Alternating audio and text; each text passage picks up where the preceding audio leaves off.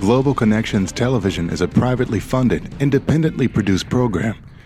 The opinions expressed on Global Connections are solely those of the moderator and his guests. We invite you to go to the website at www.globalconnectionstelevision.com to view previous shows. If you are involved with a PBS or community access television station or an educational institution that has an intra campus television hookup, or perhaps a podcast, or just a computer and would like to share the programs, please feel free to do so. Global Connections is provided at no cost to help people in the U.S. and worldwide better understand how international issues impact our lives. Welcome to today's Global Connections program. I'm Bill Miller. Today we're going to focus attention on the First Amendment, which is extremely important to the people in the United States and to most people around the world in all probability. My guest is an expert on this topic. Lynn Greenky is Associate Teaching Professor at Syracuse University in the Department of Communication and Rhetorical Studies. She authored the book When Freedom Speaks The Boundaries and the Boundlessness of Our First Amendment Right. Lynn Greenky, welcome to today's Global Connections program. Thank you for inviting me. I appreciate it. We're going to get into your book in just a minute, but let's let's go into your course first. I've heard so much about it. You apparently have an extremely interesting course at Syracuse. What is what's so interesting about it, and why do you make it interesting, or how do you make it interesting and mm. keep students fascinated and really want to learn more about the First Amendment? Thank you. Um, I, I love teaching about the First Amendment. One of the reasons that I love it so much is I teach it to undergraduates, and they come into my class knowing very little about the First Amendment, and by the end of the semester, they can they can converse about it quite fluently. And so the learning curve is absolutely vertical, and it's a wonderful feeling as an instructor and as, and as a teacher. What I have learned is to teach the First Amendment as a series of stories, which is exactly what it is. Somebody did something and got in trouble for it, um, was generally prosecuted for it, and they raised a First Amendment defense. So it's the story of how that issue got to the Supreme Court and and and what was the resolution of it. And in my book, what I also go through is often the, the um, uh, sort of like uh, uh, the the end game for it and what's happened to these people. What what's what's happened to them now? Where are they now? So we can see that you know these people have a life arc, and their stories are important, and their stories really give uh, give meaning to the First Amendment. It, we look at our U.S. Constitution, and it is, I think, anyway, and correct me if I'm wrong, a living document in that the so-called founding fathers they couldn't get it all right at that time. They didn't they didn't realize what was coming as far as high tech, uh, transportation efficiencies, uh, well, just different uh, values in a society. How has the First Amendment evolved since the founding of the Republic of the United States? It indeed it has evolved. In the beginning there was more of a um, reliance and a trust of, of, government authority. And as time went on sometime in the middle of the last century there was um, actually it sort of began in, in the beginning of the of the 1900s there was um, a, a realization that individual freedoms as an element of our natural human rights ought to be uh, given uh, extreme protection protection or strong protection. And so the courts have evolved so that um, so that there's a recognition that the that our freedom to our freedom to speak really should be the default option that we should start with the concept that we should be able to speak our minds and only under certain limited circumstances should that right be infringed upon. Certainly yes now, does the freedom of speech is, does that apply to written and verbal, or is it just one or the other? Oh, it applies to that and it applies to much more. It can apply to dance and to art and to and to nonverbal communication. It, it, the First Amendment even applies to a situation in where in which one chooses not to speak. We have a freedom to speak. We also have the freedom not to speak, and that's been um, part of some of the um, more um, recent decisions of the Supreme Court. We ought not be compelled to speak about something that we don't support. Mm-hmm. And in a functioning democracy, there there have been raging debates about what is hate speech, what should be allowed. I, I think back to the I think it was neo-Nazi group decades ago was the Skokie, Illinois, and they had some pretty outlandish parades or whatever. And the American Civil Liberties Union, which is a very liberal organization in comparison to neo Nazis, obviously uh, defended them. Where do we find ourselves today? Do we find that to be the case that people defend free speech even if they don't agree with it? Oh, that's a loaded question. Uh, well, to begin with, the, the Nazi march on Skokie, Illinois. Skokie at the time was a town that was populated with a lot of Holocaust survivors. That has particular interest to me because I was an undergrad at Northwestern University when that was going on. And I was being taught by the wonderful uh, late professor Franklyn Haiman. And he was very much involved in that, in that event. So I felt like I had a ringside seat to the discussion questions about that. And indeed, what happened there is the um, ACLU lost a lot of their supporters as a result of their support of the Nazis' right to freedom of speech. And I actually think that that has affected some of the decisions of the um, of the ACLU currently. I think they're they're a little bit more sometimes more circumspect about what they're going to take on. But whether or not um, we all understand that we have the right to say something, even if others find offensive, that's why I teach my course. That's that's why I wrote my book. Indeed, we have the right to offend. Uh, one of there are four principles that I like to talk about when I when I teach the the, uh, the First Amendment course, and the first is that the Constitution is um, regulates the the relationship between the government and the governed. The second is that what I've already talked about. The default option is that we is that we protect speech, um, and the third, which is a little bit about what you are are talking about is that um, there are the, the, there's a difference between constitutional boundaries and moral boundaries. And the problems that we have is when people conflate or confuse the moral boundaries and constitutional boundaries. Our moral boundaries are pretty are pretty small. I mean we we all know what's moral and, and what's wrong but constitutional boundaries are quite vast. And it's when we want the moral boundaries and the constitutional boundaries to be the same thing is and they're not is when we get frustrated and hurt and angry. Mm-hmm. how does this whole concept tie into what some people call the woke cultural effort or whatever it might be into CRT that we've been talking about. Oh the book banning in Florida and other states by some of the executive officers and legislatures.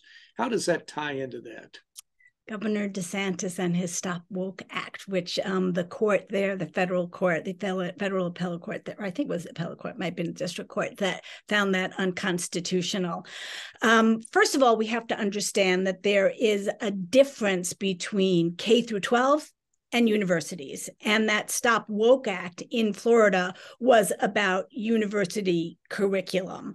Uh, the K through 12 curriculum is quite different. There is a strong right of the localities, the state, or the school boards to craft curriculum for the students. Uh, teachers have a very limited First Amendment right in the K through 12 classroom. If there's going to be um, action against some of these uh, book bannings and curriculum issues, the better people to argue against that are students and their parents. The Stop Woke Act, as I said, was against university curriculum, and and um, university professors and instructors have a far greater First Amendment right than K through 12 teachers, and that was what that Stop Woke Act was was all about, which hasn't gone to Supreme Court yet, but it's on its way is it on its way? yeah. Well, that, it hasn't been. They haven't. They haven't appealed it yet. Uh, but I, I, can't imagine it's not going to make it there. It's very, very true. I'm sure. Well, this whole movement, there, there are people who oppose what the governor of Florida is doing, some who support him, obviously, and that type of thing. But you've made an interesting differentiation, and that's between K through 12 and universities. It, it seems that the university people are in a totally different world as far as as far as academic freedom, freedom of speech, that type of, even though freedom of speech would apply at the lower levels too. But that that seems like it's just a totally different ball game that we're talking about. It's, it's like comparing apples and pineapples or something. Is that not the case? Um, it, less so. It's not it's not identical. I, and i think that's the point i'm trying to make is that they're not uh-huh. exactly identical so we have to speak about them differently. But you did make a really important point. There are people who support governor desantis's position as well as those who oppose it. And that's all what the first amendment's all about is that we ought to be able to express ourselves on all sides of an issue. And the stop woke act at the university level is trying to eliminate that. What the court found found in that particular case was that it was that there was what we call viewpoint discrimination, that the Stop Woke Act would support one side of an issue, anti CRT, um, anti um, diversity, equity, and inclusion, but not not in support of that. And um, that is something that the uh, First Amendment finds repulsive. And it well should. it certainly should. Well, you're watching Global Connections Television, which is a privately funded, independently produced program. The opinions expressed on Global Connections are solely those of the moderator and his guest. We'd invite our viewers to go to our website at www.globalconnectionstelevision.com to view previous programs. Also, if you're involved with a PBS or community access television station, or perhaps an educational institution that has an intra campus television hookup, or you just have a podcast or you just have a computer and you like our shows and you would like to share them, please feel free to do so.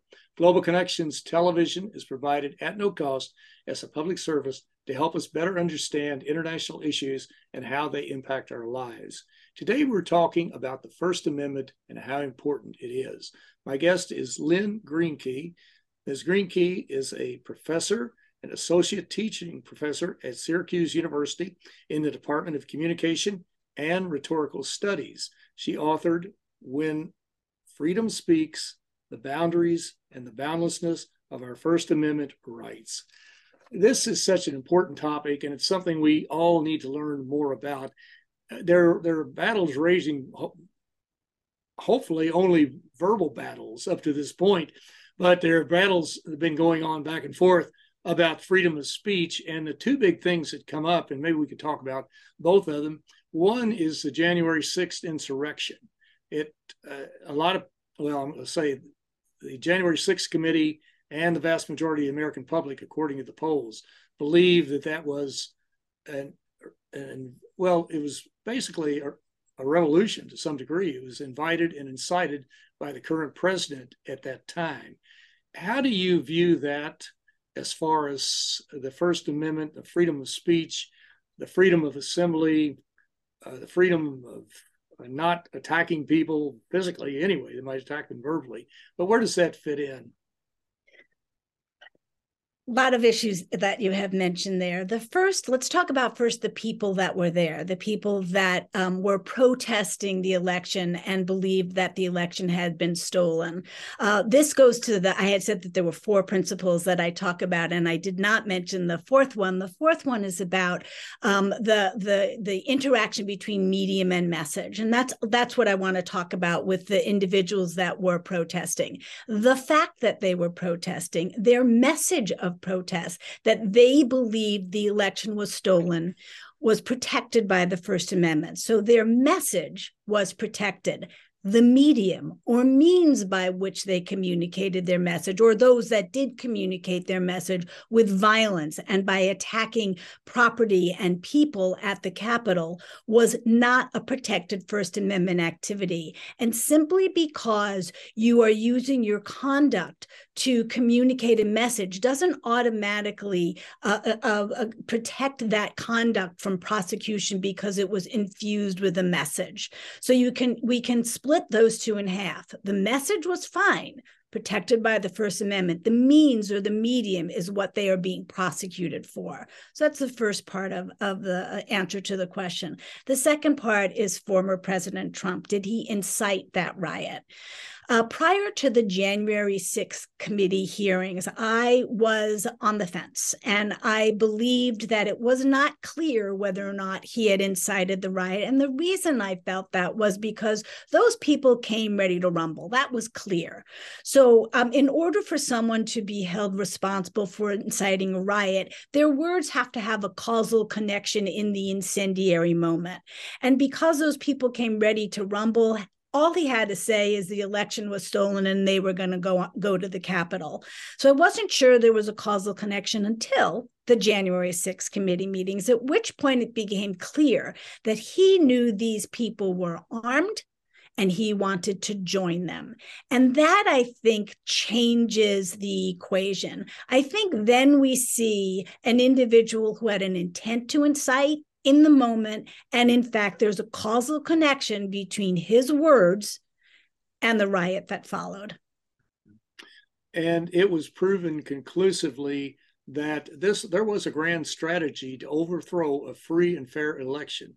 Probably as some of the Trump personnel said before, one of the fairest in the history of the of the United States. So it certainly makes a difference. Is there a difference though that the people that the mob, what is called the insurgent mob, that they were lied to, even though Donald Trump had they've got him on at least three or four witnesses telling them that Joe Biden won the election, it was fair, the game's over, but they continue to push the big lie. What how does that factor into it? Again, two parts to that. So the big lie in and of itself is protected by the First Amendment. The First Amendment isn't a truth detector. Um, we can lie and our lies, uh, except under certain circumstances, which is the next part, right? If that lie was part and parcel of the incitement, then it's no longer protected. So if that lie in the moment, in the incendiary moment, was causally connected to the riot that followed, then the lie will not be protected. But merely to say, the election was stolen. The um, the machine uh, uh, uh, the that for for Trump to say there was something wrong with the machines. Um, in and of itself, the lie in and of itself by itself is protected by the First Amendment. Mm-hmm. So at this point, as you look at it, what type of legal ramifications should there be for former President Trump and for some of the key conspirators who knew it was a lie? They they've come out and said it. Uh, I won't even bother to go through all of them, but they have said it. But what what do you think should happen next? So again, two parts to that question. The first part is is did former President Trump incite the riot? And I, that's going to be a decision for the Justice Department to prosecute. Um, do I think they'll be successful? I certainly think they can be, given what I just said. He knew that there were um, that there were weapons there. He even said they're not here to hurt me, and he wanted to lead them to the Capitol. So, did he incite the riot? Can he be held criminally responsible for that? I think it is. It is it is at least somewhat likely. Uh, again, it has to be beyond a reasonable doubt et cetera, and a criminal proceeding. The next issue is issues of defamation, and there are civil actions right now ongoing by the um, by the makers of the of the uh, voting machines, Smartmatic and Dominion are the two companies that are are um, suing for defamation, and they're suing a, a, bunch of the conspirators, including Fox News, Fox News anchors, Rudy Giuliani. And in that situation, what they are saying is that um, those individuals and the and the company, Fox News, knew or or were reckless in their in their promotion of the concept that there was something wrong with the machines, that it was as a result of the machines that that that Trump lost. And so they're suing for defamation. Um, and um, the action has been going forward. They have won all of their preliminary motions, as I understand understand it. Um, and uh, you know, if I'm if I'm going to read the tea leaves, I think that um, Fox uh, Fox and the news anchors, and most particularly Rudy Giuliani, is in a lot of trouble. And some of the perpetrators of misinformation, who are news anchors on Fox, actually came out and said, "I didn't believe any of this nonsense, but I said it anyway." Pushed it out there to gullible viewers who did believe it and really became very upset about it, even though they knew it was a lie. But it it is it's a major issue in court. I think the settlement right now it, we don't know what it's going to be, but they've been sued for like 1.5 billion dollars. Uh, yeah. billion, yeah. not million, billion. It, if, if you have the time and the energy to read the complaint, it is very interesting. And it looks like it's a solid lawsuit. I don't. I'm not an attorney, but I think so. I think so. Yeah. Well, let me ask you quickly. We're running out of time here, unfortunately. Uh, let me ask you, Elon Musk and Twitter. We've heard debates over whether Twitter is protected by the First Amendment. Is Twitter back when Elon Musk didn't own it? Now that he does, is it protected by the First Amendment? If you recall, private enterprise uh, in our early in the first part of our conversation i said one of the one of the principles that i try to make sure that my students understand is that the constitution reg, uh, speaks to the relationship between the government and the governed. Uh, twitter is neither uh, well twitter is the governed but it's not the government. It is twitter is governed by corporate protocols not constitutional principles. It is um, it is a non-governmental entity. So twitter can um, can create its own rules and it can kick people off if it wants to uh, so while when Twitter was open, was traded on the market, it was also, you know, again governed by corporate protocols, not constitutional principles, and that did not change when Musk uh, uh, took over ownership of it, um, except for the fact that he's changed his rules and he keeps on changing his rules. He does. it certainly, he certainly does. And apparently, he's learned a few lessons from this that he did not expect when he took over Twitter. That's for sure. Well, let's move internationally. We've seen a, a suppression, really, of uh, freedom of speech in this country, of book banning, whatever. We've seen people trying to rewrite history, especially with critical race theory, with trying to depict, uh, well, various groups, especially African Americans, in a different historical context than what actually happened to them, and doing so erroneously. We also see some of this going on in other countries, like in Brazil, for example, in the Philippines, in Hungary, Turkey, and several others. How important is it, do you think, for these and all those I mentioned are at the moment functioning democracies, but how important is it for them to learn more about the First Amendment? Because even if they have a constitution or don't have a constitution, if they have the First Amendment in their constitution, that's fine. If they don't, how important is it for them to realize that you have to protect freedom of speech and you also also have to have free assembly and you have to have freedom of the press? What, what lessons should they learn from what we've been talking about today?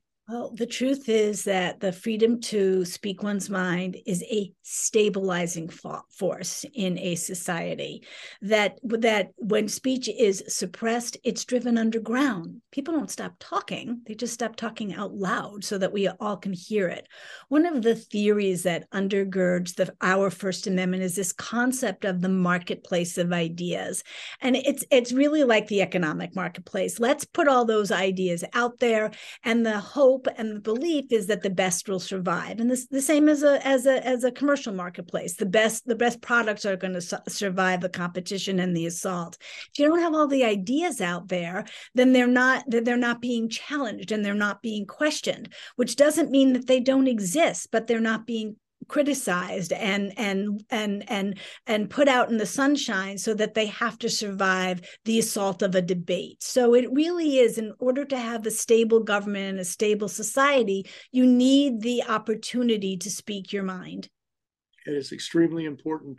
And let me ask you professor in the last 30 seconds we have what suggestions would you have for our viewers to learn more about the First Amendment and to become much more knowledgeable of this very, very important issue and how it affects our lives. That was the easiest question you asked me today. Read my book, When Freedom Speaks. Got to put a plug in for that. It really is written for the person who wants to learn. I really do believe that you should not have to have a law degree or an advanced degree to understand the concepts behind most of our Constitution, certainly the first 10, 10 amendments, the Bill of Rights, and absolutely um, the First Amendment right to free speech. And I wrote it for that person. Um, I think I wrote it in an engaging style. It's about the stories that uh, of the First Amendment. All of the chapters are basically stories of each concept. And I do believe that will help and hopefully bring the debate to a more educated level. It certainly will, and we encourage everyone to take a look at it. Thank well, you. Professor Lynn Greenky, I want to thank you so very much for a very interesting and a very informative program. Thank you. My pleasure. I'm Bill Miller. Thank you for joining us today on Global Connections Television.